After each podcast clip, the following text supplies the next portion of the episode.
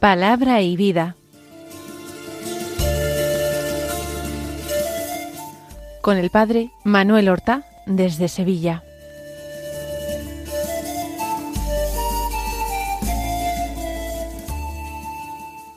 En el nombre del Padre y del Hijo y del Espíritu Santo.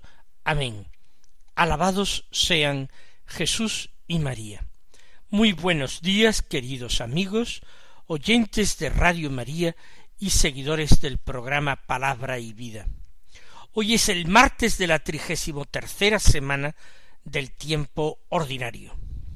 Este martes es 21 de noviembre Llevamos ya un par de meses de otoño y nos encontramos con esta memoria de la Santísima Virgen María, porque el 21 de noviembre la Iglesia celebra la fiesta de la presentación de la Santísima Virgen María.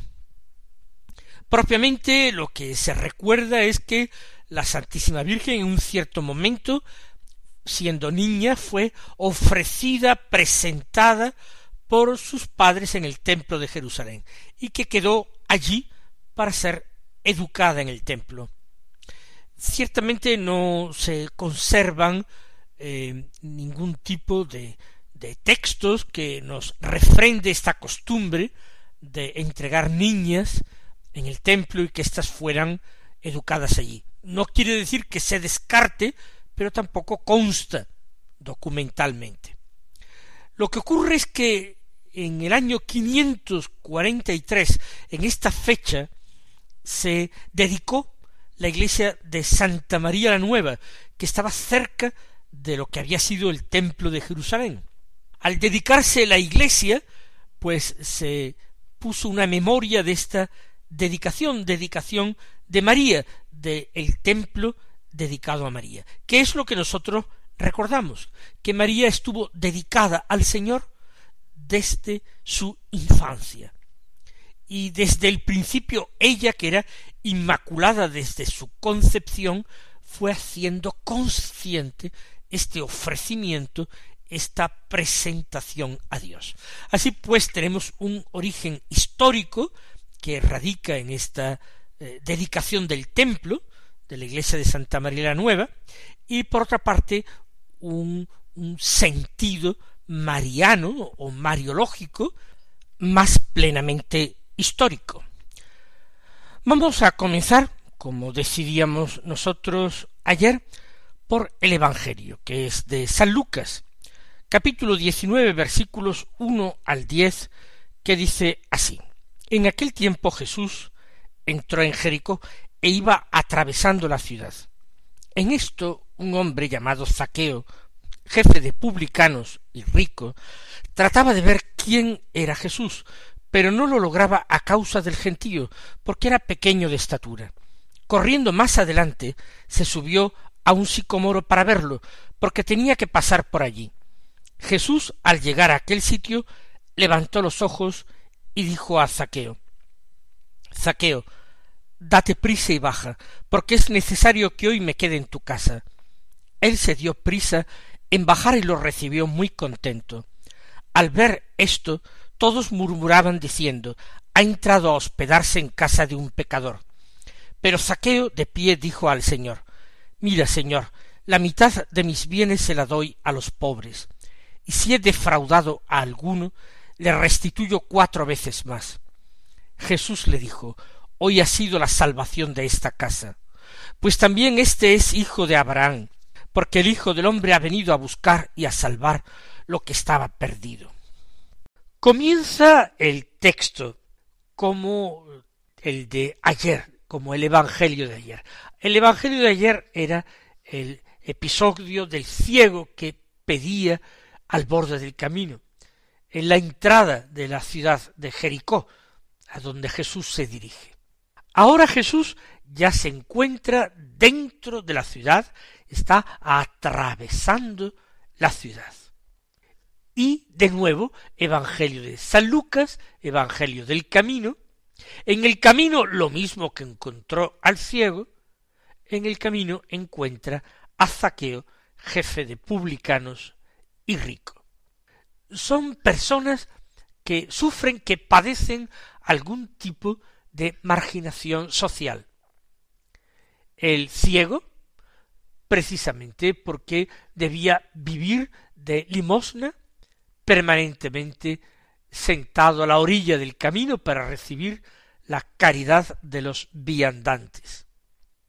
Zaqueo era un hombre también socialmente marginado por su profesión que lo cubría de vergüenza y de impureza legal. Era jefe de publicanos. Jesús atraviesa la ciudad. No por llegar a la ciudad ha abandonado el camino. La vocación de Jesús es pasar por la vida de las personas y llamar al Evangelio, llamar a la conversión, llamar al reino de su Padre, a los hombres. Para eso Él ha venido. Este hombre, Zaqueo, es jefe de publicanos y rico. El Señor no ha desdeñado a esta categoría de personas, a los publicanos, ni a los pecadores.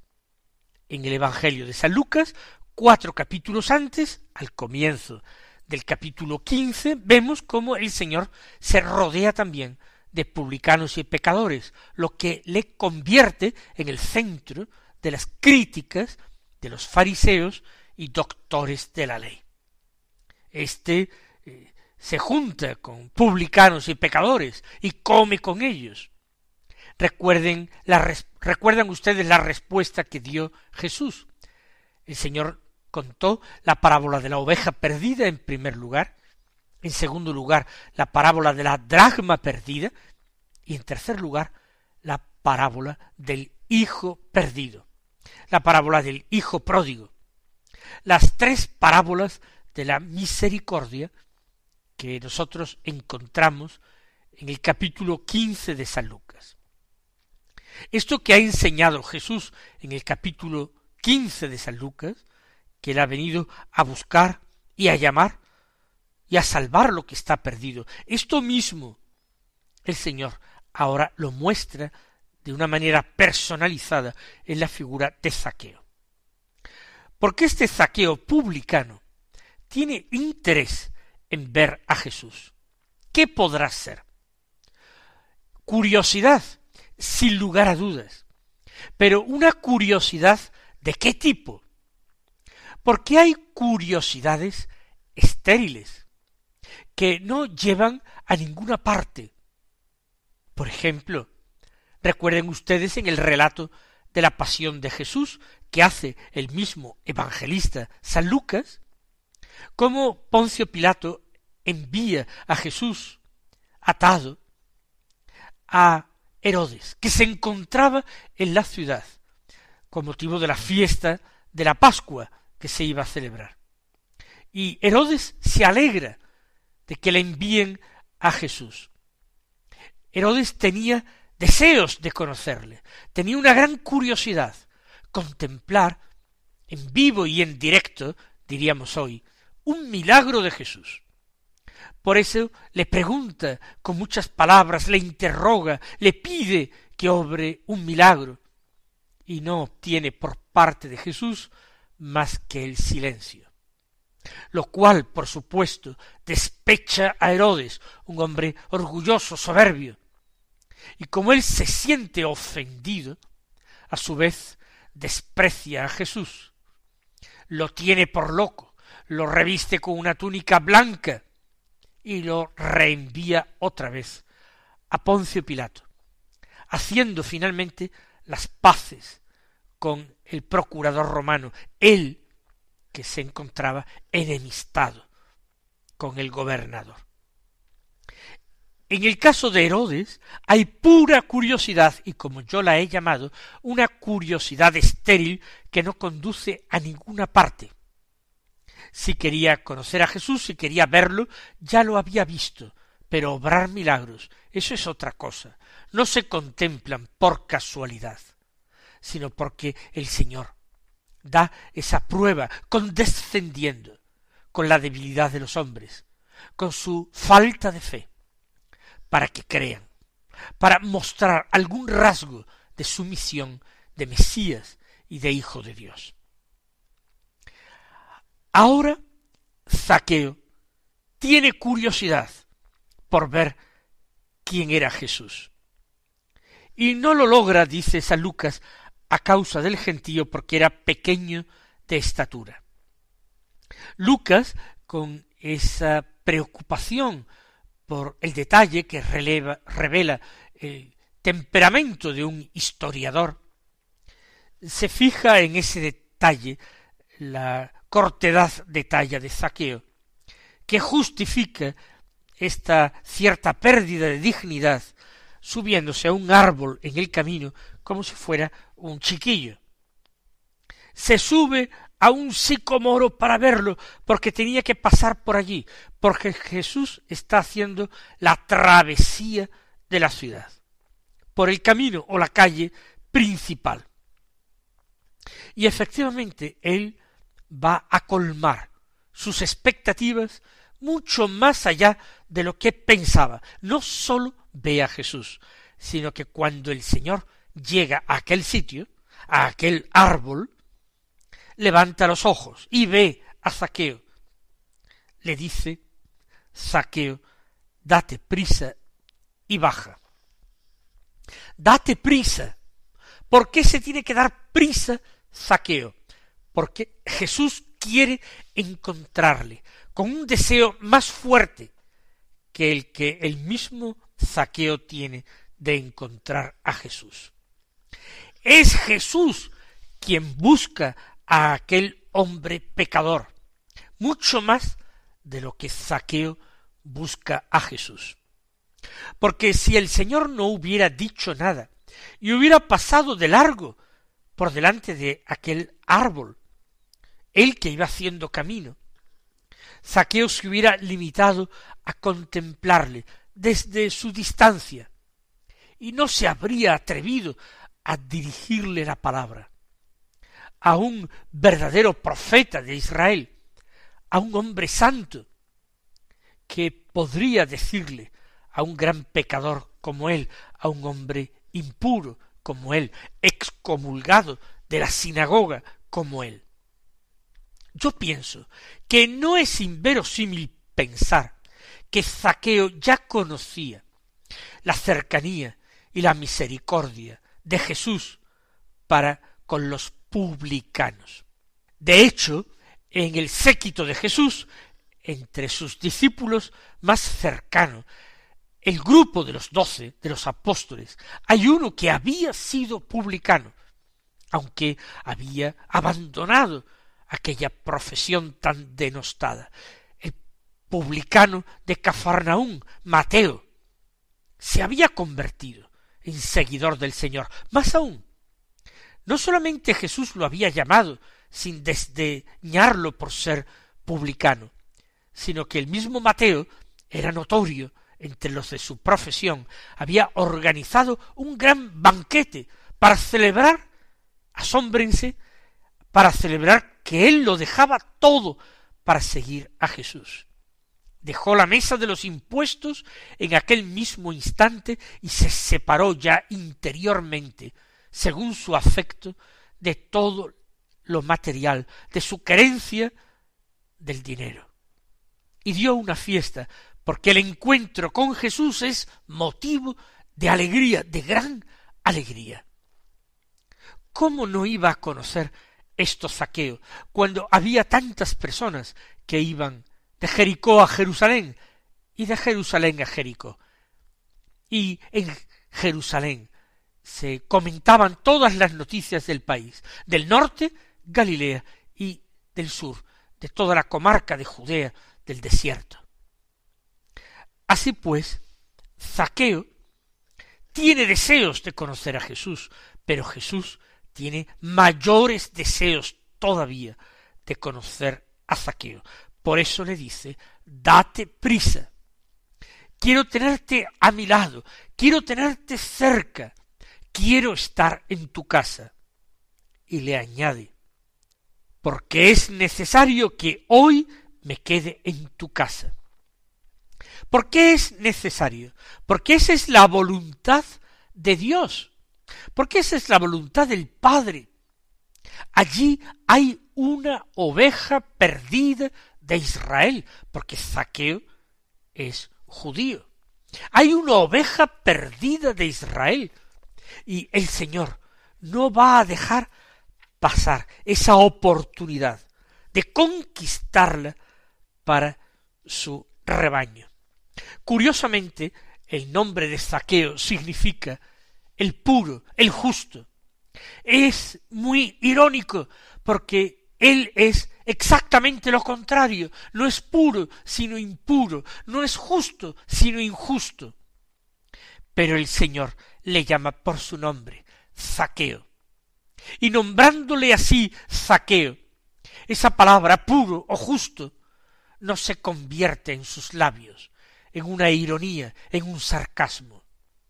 Jesús está creando un hombre nuevo, porque está curando profundamente las heridas de Zaqueo, porque está sanando su corazón en profundidad, porque está cambiando su corazón de piedra por un corazón de carne. Zaqueo, ahora Zaqueo, es justo. No quiere decir que no haya cometido pecados e injusticias muy abundantes en el pasado. Es justo porque el Señor lo ha justificado. Recordemos entonces ahora este otro publicano en este caso, no un hombre real con su nombre y apellidos, sino un personaje de parábola, la parábola del fariseo y del publicano. Aquel publicano que se mantenía a distancia en el templo del Señor, en el templo de Jerusalén, y se golpeaba el pecho, lugar del que brotaban los malos deseos, los malos pensamientos, las malas palabras, las malas obras y decía una y otra vez, Oh Dios, ten compasión de mí, que soy pecador. Y la parábola Jesús la había concluido enseñando. Os digo que en verdad aquel hombre, el publicano, bajó a su casa, justificado, y aquel otro, el fariseo, no, justificado, hecho justo por Dios. Dios le ha comunicado su propia justicia, lo ha cubierto con su propia justicia, lo ha limpiado profundamente. Por eso, Zaqueo, justo, puro, date prisa, porque tengo un deseo inmenso de entrar en tu casa y morar allí donde tú moras es necesario que hoy me quede en tu casa. Qué buena noticia para Zaqueo. No podría haberla mejor. De forma que San Lucas continúa relatando que él se dio prisa en bajar. Exactamente lo que le ha pedido Jesús. Date prisa, le ha dicho el Señor, y él se dio prisa en bajar. Él se pone en el suelo, junto a Jesús, allí destaca la diferencia de tallas. Jesús, un hombre alto, fuerte, corpulento. Saqueo, un hombre pequeñito.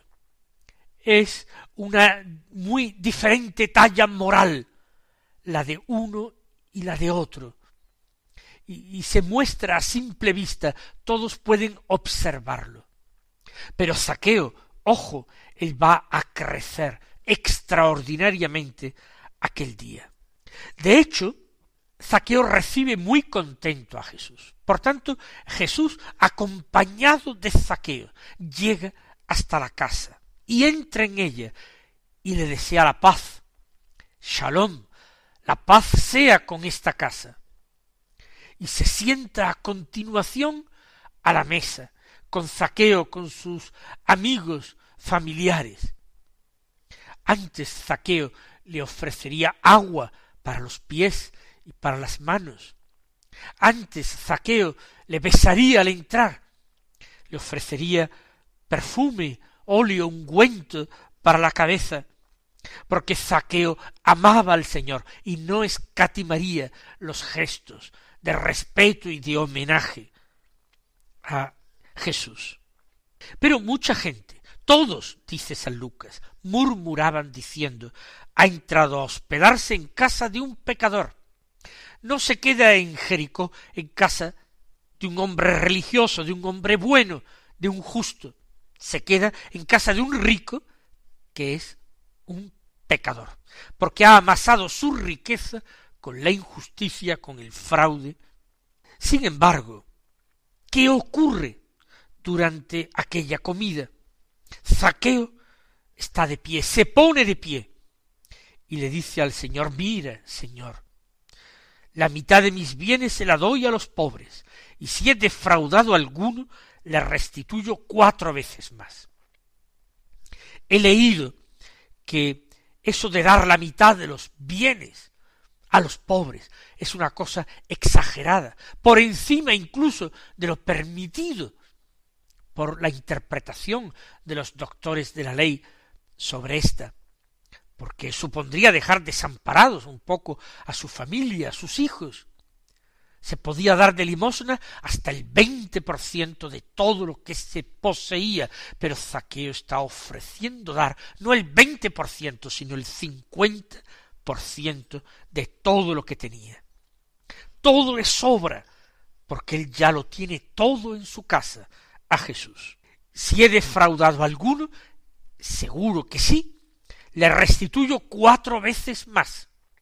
Normalmente el capítulo 22 del libro del Éxodo y el final también del capítulo 21 establecían, por ejemplo, que si uno robaba una oveja y la oveja moría, él tenía para indemnizar que entregar al dueño robado cuatro ovejas. Pero si la oveja no moría, bastaba entregar el doble, dos ovejas. Bien, él de por sí, no ya en relación a las ovejas, sino a todo lo que haya podido defraudar, se ofrece a devolver el cuádruplo. Y Jesús le dice, hoy ha sido la salvación de esta casa. Es la salvación de esta casa porque se ha producido este nuevo nacimiento. Lo que un día Jesús le enseñará, le dirá a Nicodemo. Mejor que un día, una noche. Es preciso nacer de nuevo.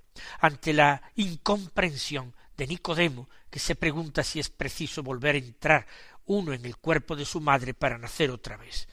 Zaqueo ha nacido de nuevo.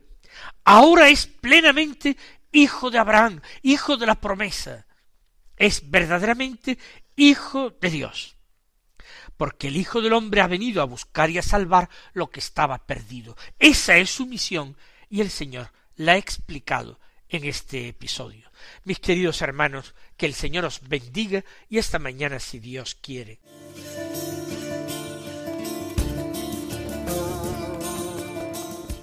Han escuchado en Radio María Palabra y Vida un programa que dirige el padre Manuel Horta.